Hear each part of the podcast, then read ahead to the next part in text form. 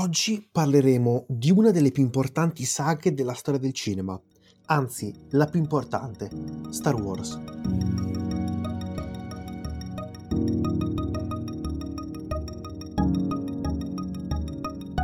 Come partire a parlare di Star Wars se non dal suo creatore? Partiamo quindi da George Lucas. Allora, George Lucas ha seguito un percorso di studio eh, legato al cinema, infatti frequentò uno dei primi corsi di laurea legati eh, solamente al cinema a Los Angeles e dopo essersi laureato eh, an- confondò insieme a Francis Ford Coppola, altro grandissimo regista, uno studio che si chiamava eh, American Zoetrope che aveva l'intento di creare un ambiente libero dalle, dalle major. Questo però per Lucas più o meno non, non gli si confò, poiché da lì a poco andò a girare American Graffiti, che ha avuto un grandissimo successo, soprattutto commerciale, ma non quanto il famosissimo Guerre Stellari nel 77. Da cosa partì George Lucas per creare la storia di Guerre Stellari del primissimo film, Una nuova speranza, da Flash Gordon, in ambientazione western spaziale e per la storia cerca di eh, ricalcare quella della fortezza nascosta di Kurosawa. Tutto, come detto, in questo mondo fantascientifico in mezzo, immerso nelle galassie, nello spazio. Luke è un'evoluzione di Flash, è un alter ego per tutti i ragazzi. Eh, non parleremo troppo della storia dei film che andremo ad affrontare perché è una storia molto nota, ma cercheremo di concentrarci più che altro su perché Star Wars è importante per la storia del cinema. Partiamo brevemente. Nel 1973 aveva moltissime versioni di trama, varie sceneggiature che cercava sempre più di rifinire e sistemare per poter creare un film veramente avvincente e andò quindi a sottoscrivere un accordo con la 20th Century Fox che gli garantisse i diritti anche per avere i due sequel a patto però che il primo capitolo della saga si rivelasse vincente. Per non perdere tempo e anche per fare capire comunque come, come, Lucas sia un grandissimo imprenditore, non solo un grandissimo regista, eh, un grandissimo produttore, coinvolse subito direttamente Alan D. Foster, a cui diede il compito di scrivere due romanzi che raccontassero gli eventi successivi al primo film. Quindi era già in, in cantiere l'idea di lavorare su un mondo, un universo cinematografico espanso al di fuori dei film che andasse a toccare tutti i medium tradizionali e non. Vedremo infatti avrà un grandissimo successo dai fumetti ai videogiochi ai giocattoli, che poi sono quelli che probabilmente hanno portato al vero successo e alla vera rivoluzione di Star Wars. Ma un film del genere costava moltissimo budget e con l'attrezzatura dell'epoca, perché par- a questo punto eravamo nel 1976, e vi erano forti liti tra la dirigenza e Lucas per il budget e quindi lavorò sotto costante tensione cercando di togliere elementi dalla trama per poterli poi magari aggiungere nei successivi capitoli e quindi cercare di abbassare il costo. Il, il primo episodio l'ha trasformato in una storia autoconclusiva, inserendo la distruzione della morte nera come simbolo del crollo dell'impero. Inoltre è il momento in cui venne cambiato il nome al protagonista, anzi assunse diciamo il cognome più conosciuto, ovvero quello di Skywalker, e il titolo divenne Star Wars. Quindi siamo pronti e nel 76 iniziano le riprese di Star Wars. Dove vengono girati principalmente? In Tunisia nel, nel deserto ed in Inghilterra. Una troupe molto molto giovane che si ritrovò in un paesaggio completamente desertico a dover ricreare e costruire con pochi soldi, con un budget comunque illimitato, una storia ambientata nello spazio. Tunisia, Nord Africa ricreano Tatooine, uno strano mondo dove i due robot eh, C3PO e RD-D2 sono catapultati e sono serviti oltre due mesi per allestire il set. E una cosa che secondo me è un dettaglio importantissimo di cui dobbiamo parlare e perché ha avuto molto successo questa saga è il livello di dettaglio che viene dato a qualsiasi anche piccolo personaggio che non ha comunque una parte fondamentale ma fa solo da sfondo. Questo cosa permette di fare? Permette di creare un mondo, permette di eh, creare eh, e dare, dare forza alla, all'immaginazione sia di George Lucas sia dello spettatore. Sì, perché sono i dettagli, le, i, de- i, dettagli come anche per esempio come state a realizzare le astronavi che a fine erano modellini, tutte le ambientazioni, sono proprio quella cura nei dettagli che ti rendono praticamente reale questo mondo immaginario.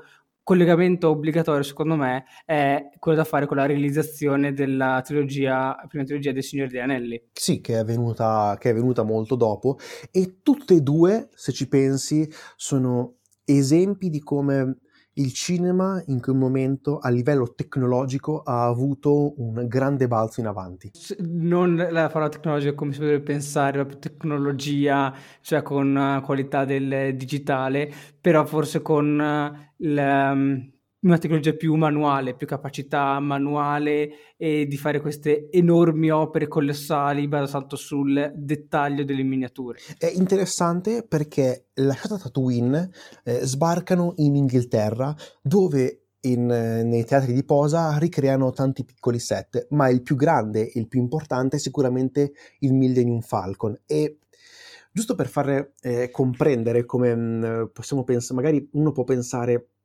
che il movimento del Millennium Falcon era robotizzato con eh, dei macchinari e no, il Millennium Falcon era un grandissimo modello costruito quasi a grandezza reale il quale però era azionato da persone, macchinisti che scuotevano a mano il set per dare l'idea della velocità. Quindi sì, parliamo di effetti speciali, ma parliamo di effetti molto molto semplici. Eh, probabilmente un cellulare que- dei giorni d'oggi riuscirebbe a fare effetti molto più complessi di quelli che erano stati utilizzati in Star Wars. Questo però secondo me non è una cosa negativa, anzi permette di sviluppare quella praticità, quel, quella tecnica nel eh, costruire eh, la scena, costruire un'inquadratura, dare per dare spazio alla, a ciò che tu hai in mente attraverso magari strumenti illimitati, eh, riesci a capire quanto sia bravo un, un, un regista e quanto sia brava una, una troupe. E soprattutto la realizzazione attraverso miniature, quindi effetti speciali non digitali, comportano a parer mio un uh, invecchiamento molto, uh, molto lento. Invece i, gli effetti speciali, gli effetti visivi in digitale, quindi da computer grafica, dopo un paio di anni già si iniziano a sentire che sono, iniziano a invecchiare abbastanza, anche se sono di altissimo livello. E poi vorrei aggiungere una cosa molto, molto pratica. Se tu sei un bambino e vedi che vengono utilizzate delle astronavi che tu utilizzi come giocattolo, tu vuoi quelle astronavi, tu le vedi e capisci che non sono reali, ma al tempo stesso sono reali perché tu le puoi avere e quindi eh, creano un, secondo me una, una, capacità maggiore nello spettatore di eh, entrare dentro la storia, cosa che non avviene secondo me con tutta la nuova um, computer grafica che viene utilizzata per esempio nei film della Marvel o nei film degli Avengers. Non riescono ad avere quella forza, quell'impatto che ha avuto Star Wars per quel motivo. Ma vorrei tornare un attimino su tanti piccoli effetti pratici. Eh, vi è una scena dove fanno degli scacchi olografici. Come viene fatta? Molto semplicemente sono dei modellini in stop motion sovrapposti. In tutto il film ci sono 365 effetti fotografici che per il giorno d'oggi sono pochissimi, ma per l'epoca consideravano un record e principalmente non sono altro che sovrapposizione di immagini in montaggio. Quindi veramente effetti molto fisici eh, che creano un, un mondo, un, un, immaginario molto più potente, secondo me, rispetto a quello che si può fare oggi con tutti, tutti i mezzi di cui abbiamo a, a disposizione. Inoltre anche i robot che andavano a costruire, tutti i robot, erano oltre quasi 32 modelli differenti di, di, di droni, eh, che quindi potessero essere, che potessero dare una certa varietà un, un, mondo variegato, un universo eh, diverso. Ed è forse anche uno, di questi, uno, uno dei grandi poteri di Star Wars, aver creato in questo universo mondi molto differenti, proprio non vi è un mondo uguale all'altro ed è questo un grande potere. Ah, una cosa interessante, qui vorrei fare un piccolo collegamento con l'episodio su Hitchcock, perché mm, ritengo che George Lucas insieme a James Cameron e Peter Jackson dai tempi di Hitchcock sia per, a livello tecnologico uno dei migliori registi dopo Hitchcock che sono esistiti sul, nel mondo del cinema. E per fare un collegamento, vi ricordate l'effetto Schuftan di cui abbiamo parlato nella prima parte della nostra retrospettiva su Alfred Hitchcock? Per la scena dello scontro tra Obi-Wan e Darth Vader nel primo, nel, nel primo capitolo, eh, dentro, dentro l'astronave, per creare questi grandissimi spazi, cosa facevano? Dipingevano lo sfondo su un vetro, lasciando lo spazio vuoto per il set reale, eh, dove si sarebbe mosso poi il cast. Eh, una volta posto il vetro davanti alla macchina da presa, si creava quindi questa interpolazione molto fisica, molto macchinosa, eh, che però dava l'idea di grandi, grandi spazi. Ed è un effetto molto semplice, ma di grandissimo impatto. Un altro eh, effetto, un altro gadget estremamente famoso di Star Wars sono le spade laser, le quali ovviamente erano finte, erano ovviamente dei, dei giocattoli, c'erano ovviamente delle aste che venivano, servivano agli attori per capire più o meno dov'è che si muovevano e quell'effetto di luminoscenza veniva aggiunta eh, soltanto successivamente. Quindi anche questo è un effetto eh, comunque molto molto semplice che hanno... Uh, che hanno realizzato. Quelle spade laser che tu tuttora puoi comprare come se fossero un giocattolo, perché quello sono, sono un giocattolo, bisognava solo aggiungere il, il suono per dare una, la realtà di quello che vedevi sullo schermo, però è un giocattolo ed è il grande, eh, ripeto, è una, una, grande visione di George Lucas, quello di iniziare a comprendere che probabilmente oltre il film c'è altro e questo lo ha reso molto famoso, ma anche tremendamente ricco. Realizzazione pratica ed immaginazione sono alla fine gli ingredienti principali del cinema. Da Méliès ad oggi non esisterebbe cinema senza effetto speciale ed, ed è il primo motivo per cui è nato il cinema stesso, sorprendere e poi dopo si è evoluto in, in arte. Lucas quindi conosce e sa utilizzare come pochi altri riescono queste tecniche Un'evoluzione tecnologica che ha permesso di viaggiare in galassie lontane e l'immaginazione, diciamo, è il mezzo di trasporto che ha permesso tutto ciò. Il film ovviamente ha successo e inizia la lavorazione dei due sequel. Nell'83 viene completata la lavorazione del terzo capitolo della saga, intitolandolo Il ritorno dello Jedi. Anche qui ha un grandissimo successo e Lucas decide di chiudere la saga, chiudere Star Wars con eh, questo film, anche perché alla fine gli è costata moltissima, eh, moltissimo della sua vita privata, ha subito un divorzio, eh, ha dovuto dilapidare grosse parti delle sue fortune personali. Stressato, disilluso, decide di, calco- di, cancellare qualsiasi progetto fino a quando negli anni 90 non eh, ottenne un nuovo successo grazie alla creazione del, dell'universo espanso che già iniziava a nascere inizialmente, come raccontato con i romanzi, e piano piano ci si è accorti che poteva essere un mercato molto ricco e florido, perché si iniziarono a creare delle schiere di appassionati, di fan pronti a tutto, pronti ad acquistare qualsiasi cosa, perché il film li aveva profondamente colpiti. era riuscito ad arrivare dove pochi altri film eh, sono riusciti, ovvero diventare popolare, diventare parte della cultura, pre- fare presa sia sui bambini sia sulle persone più adulte. E quindi il potenziale anche a livello commerciale, perché non dimentichiamoci che è una delle saghe più importanti a livello commerciale, non poteva essere dilapidato.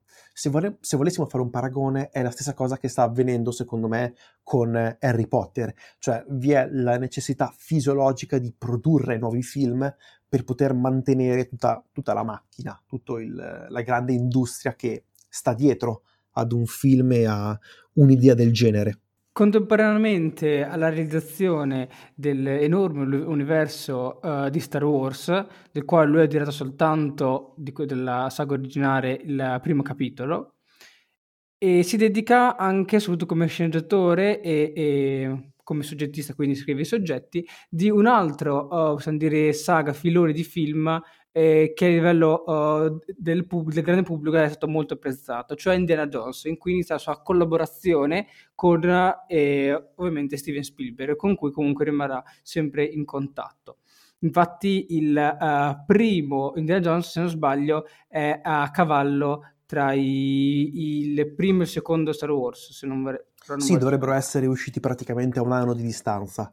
Eh, inizia a creare quindi quella che era prima la capa di produzione con eh, Francis Ford Coppola, eh, George Lucas si stacca e crea la Lucasfilm, la Lucasfilm che si occupa non solo di produzione dei film e delle sue sceneggiature e dei suoi soggetti, dando a questo punto un, una completa libertà a George Lucas di spaziare con qualsiasi idea volesse, perché piano piano, ricordiamo, inizia ad raggiungere anche un discreto successo economico e sviluppare tutte le proprietà eh, derivate da queste saghe come quella di Indiana Jones e quella di Star Wars. In particolare crea la, la Lucasfilm eh, una sezione, un dipartimento dedicato agli effetti speciali.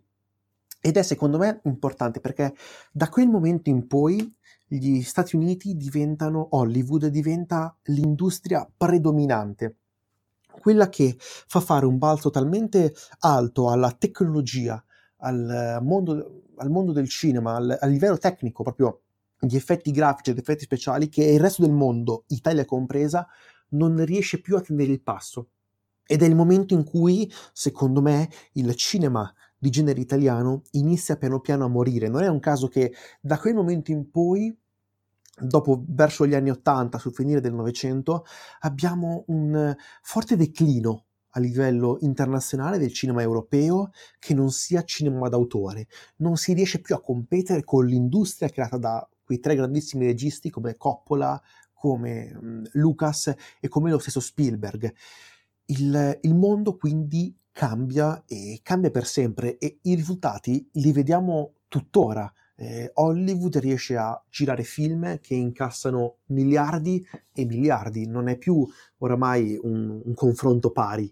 Eh, l'industria hollywoodiana è anni luce, per poter citare anche Star Wars, eh, rispetto al resto del mondo. A livello di storie, probabilmente, e di autori, eh, vi è ancora un certo pareggio, un certo equilibrio, anzi forse eh, a livello eh, autoriale Europa e Asia sono superiori, ma a livello industriale è qualcosa che non riusciamo proprio a competere e arrivare a, a quel livello. Ma George Lucas ovviamente non si ferma qui. A un certo punto inizia a sviluppare, come detto, la trilogia dei, pre- dei prequel che anche se non hanno avuto un grandissimo successo di critica o all'interno dei fan, vi sono state varie lamentele su questi film, a livello commerciale sono un grandissimo successo. E la Lucasfilm è quindi una industria molto importante dell'intrattenimento.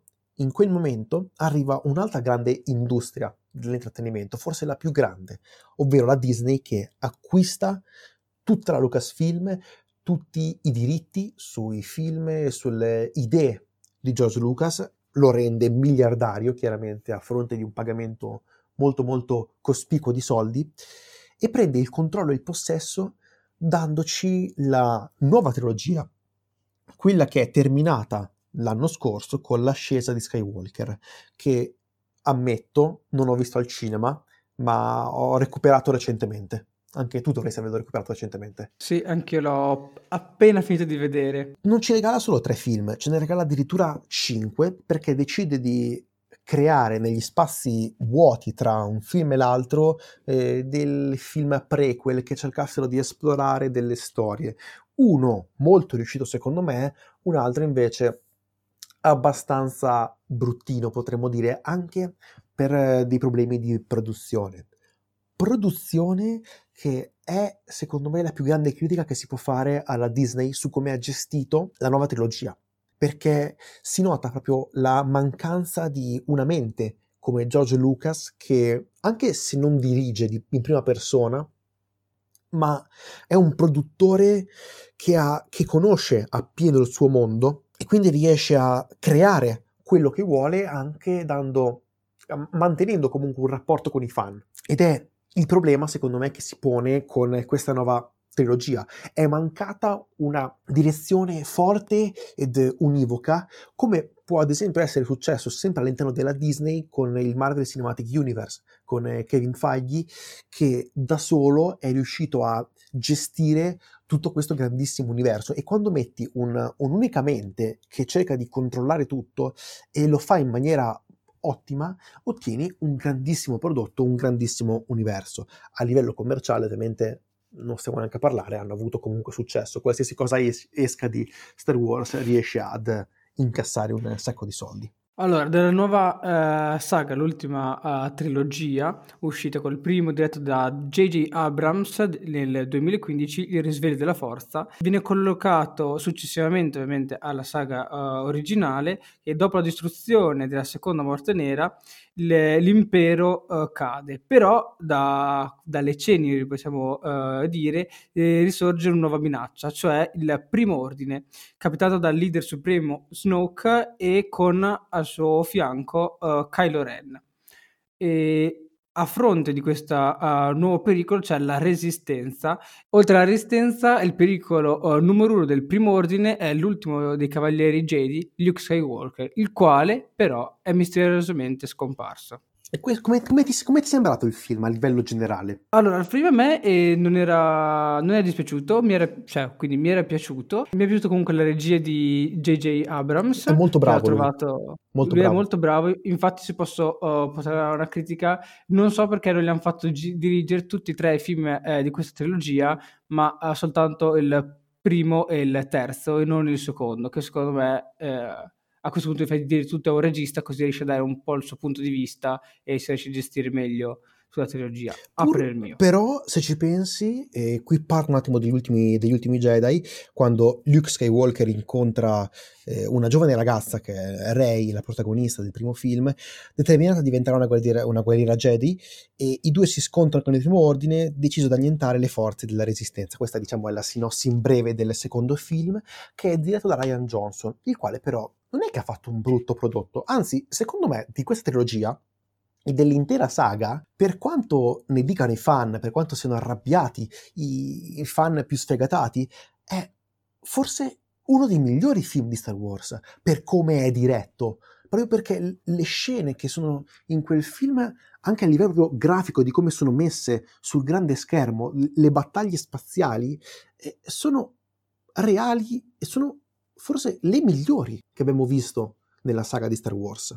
Invece per me gli ultimi Jedi non è, è riuscito appieno, cioè mi ha rilasciato un po' di amaro in bocca. Forse perché la, pensavo un po' più come i fan, però non essendo un particolare fan di Star Wars non penso. Non lo so, c'è qualcosa che non mi ha preso fino in fondo. Però questo mio parere è, è presente anche nell'ultimo uh, film che non mi, cioè all'inizio non, non, c'è quella sensazione che ti trasporta, non c'è tra, proprio la, l'immersione all'interno della storia soprattutto all'inizio perché va molto veloce, a parere mio, e quindi non c'è il tempo di entrare, empatizzare con i personaggi, quindi se tu li conosci ok, ti piacciono subito se tu hai visto poco gli altri film o sei un fan. Se tu invece da un po' che non li vedi e devi rientrare nella storia, fai molto fatica. L'ascesa di Skywalker, che è l'ultimo film che vorrebbe chiudere questa trilogia degli, degli Skywalker, anche secondo me ha un problema, ovvero è molto confus- confusionario, come hai detto. cercano di fare molte cose tutte insieme, quasi come se volessero eh, sistemare gli errori precedenti fatti precedentemente negli altri due film, cosa che secondo me non dovevano fare, cambiare magari anche delle scelte, delle decisioni per accontentare i fan arrabbiati. E quindi si crea un film che comunque è godibile, a me onestamente è piaciuto, cioè vedendolo come un film per ragazzi, un film di Star Wars, sono rimasto piacevolmente sorpreso, però come detto nella prima parte soprattutto cercano secondo me di strafare e fare troppo in maniera troppo veloce anche per evitare probabilmente una lunghezza eccessiva e il film ne risente ne risente molto, ne risente. Sì, in questo ultimo capitolo ritroviamo che gli ultimi membri eh, sopravvissuti alla Resistenza vanno a affrontare il primo ordine, troviamo uh, Rey, Finn e Poe che continuano il loro uh, viaggio per affrontare questo enorme nemico fino alla battaglia uh, conclusiva, dove nel quale si va a risolvere anche la questione tra uh, Kylo Ren e Rey. Hai citato Kylo Ren? Chi è l'interprete di Kylo Ren? Adam Driver. Che oramai dovremo, dovremo dargli probabilmente a fine anno, faremo, eh, faremo i nostri award e lo nomineremo come attore protagonista perché è praticamente in ogni episodio. Ci stavo pensando l'altro giorno, almeno quattro film sono i protagonisti principali di quattro differenti episodi e Adam Driver è la cosa migliore di questo film anche, anche, il personaggio stesso di Kylo Ren, così come quello di Podameron, che sono quelli che mi sono piaciuti proprio di più a livello di, di character design e anche di attori, ed eh, si, si, nota che secondo me sono un, un, gradino sopra a due attori come mm, quelli che interpretano Rey e Finn alle prime armi, mentre Adam Driver dimostra di essere un grandissimo attore anche in questo ruolo di un, gran, di un grande blockbuster quindi è bravo sia nel piccolo che nel grande. Io personalmente un po' mi ricordavo qualche eh, scena eh, del primo film di questa trilogia e, e secondo me se, si, se, uno li vedesse proprio in fila vedrebbe proprio quanto è cresciuto uh, come attore uh, Adam Driver tra il primo film che comunque era praticamente semi-sconosciuto al, gran, al, grande pubblico, anzi era praticamente sconosciuto, e tra questi, in questi soli tre film, quindi dal 2015 al 2019, in questi quattro anni, come diciamo spesso, ha, lavora- ha stralavorato con un sacco di registi famosi, come per esempio anche Scorsese, e questo gli ha dato ovviamente... Eh, un'ottima possibilità per crescere che lui ovviamente ha utilizzato e quindi vuol dire che è realmente un bravissimo attore. E non smetterò mai di dirlo, secondo me nella nuova generazione lui è il migliore. E esistono anche altri due film di Star Wars, Rogue One e Solo. Di Solo non pare perché è veramente bruttino e si nota come qui hanno avuto dei seri problemi di produzione, così come nelle, nell'ultimo film, L'ascesa di Skywalker, vi sono stati problemi da, a livello organizzativo anche per la morte di Carrie Fisher, sono secondo me l'emblema di cosa non è andato nella direzione della saga, proprio la mancanza di cui dicevo prima di una mente forte, unica che tenesse le redini di tutto, di uno showrunner, come si vorrebbe dire in termini seriali televisivi. Sì, una sorta di, di regista, però che non ha in mente come venire fuori il film, ma come venire fuori la completa trilogia. Quindi una sorta di autore. Mentre eh, Rogue One, invece, diretto da Gareth Edwards, un regista di cui abbiamo già parlato perché ha fatto eh, Godzilla e quindi molto, secondo me, molto bravo. Anzi, ne abbiamo parlato in un episodio della, sulla, fantasci- sulla, nuova fantascienza, se ti ricordi. Abbiamo fatto un intero episodio dedicato sì. a questi nuovissimi, eh, questi nuovissimi registi, eh, tra cui lui che ha, diretto anche Monster e, come detto, Godzilla. Si ritrova alla regia di eh, un prequel di Star Wars, diretto collegamento con il primo Guerre Stellari. Ed è, secondo me, insieme a Guerre Stellari, il miglior film della saga. Indubbiamente, proprio a livello di storia e di evoluzione e anche di battaglie spaziali, proprio, proprio da, da, amante del genere fantascientifico, è un bellissimo film di fantascienza. Se lo vai a vedere nell'intero del cinema proprio. Concordo sulla uh, riuscita di questo film, che come noi ci diciamo spesso è proprio un film di guerra ambientato nello spazio e quindi proprio ti, ti lo te, ti prende, ti, te lo... è molto piacevole da vedere, quindi spesso noi lo consigliamo soprattutto alle persone che vogliono iniziare a vedere eh, Star Wars ma non sanno da dove iniziare o soprattutto non sanno quale vedere perché ovviamente ce ne sono, iniziare a esserci veramente tanti. Anche eh, questo fa un collegamento perché questa settimana, per puro caso, non, nessuno sapeva che stessimo girando questo episodio, mi hanno chiesto da dove iniziare a guardare Star Wars e io ho una mia teoria, la cercherò di esporre e vorrei che ci fosse anche un confronto con voi ascoltatori. Eh, esistono due, diciamo, principali idee, ovvero l'ordine cronologico di uscita dei film e l'ordine di storia, ovvero da, i prequel e poi la trilogia classica e poi quella finale. Io ho un'altra idea. Eh, io partirei da Rogue One e lo collegherei alla trilogia classica. E basta.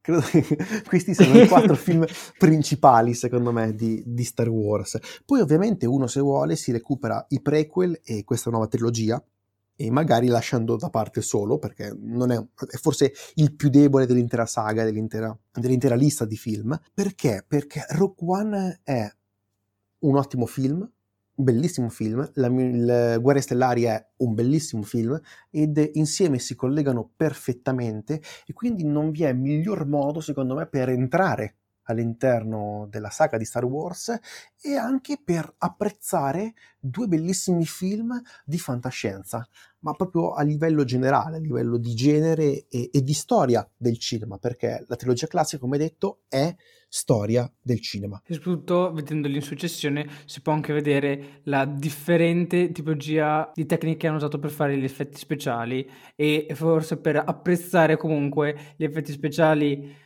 della, della, prima saga che sì, sono vecchi, però comunque sono ben fatti. Nonostante siano passati 40 anni e ripensandoci, come poteva non fare impazzire il mondo un film di questo genere?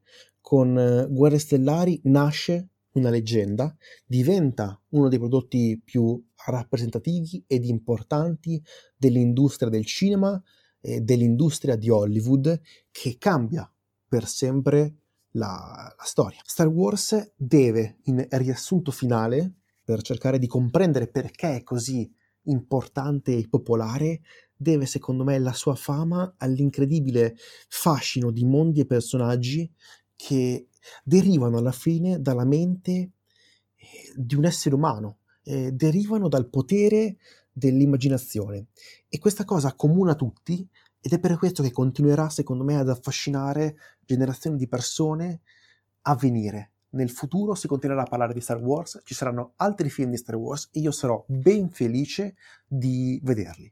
Direi che possiamo chiudere qui questo episodio. Ultimi, ultimi, avvertimenti. Vi ricordo che ci trovate su tutte le piattaforme di podcast possibili ed immaginabili. Su YouTube abbiamo aperto il canale, stiamo caricando l'archivio. Inoltre abbiamo una pagina Instagram, Effetto Vertigo Podcast, Facebook, sempre Effetto Vertigo Podcast, e account eh, mail se volete inviarci qualche email e scriverci, effettovertigopodcast.gmail.com eh, venite a scriverci e fateci sapere cosa ne pensate. Recuperate i vecchi episodi, scriveteci qualche recensione e anche qualche insulto, speriamo. Eh, soprattutto se siete fan di Star Wars e non vi va bene qualcosa, insultateci. Sì, sì, venite proprio Grazie. a casa nostra, fra un po' vi, vi, pubblicheremo l'indirizzo di Casa di Aurelio così potrete inviare tutte le vostre minacce. Speriamo, speriamo in una folta raccolta. Vabbè, a parte gli scherzi, direi che possiamo chiudere qui l'episodio. Io sono Tommaso io sono Aurelio. Questo è l'effetto Vertigo. Grazie e arrivederci.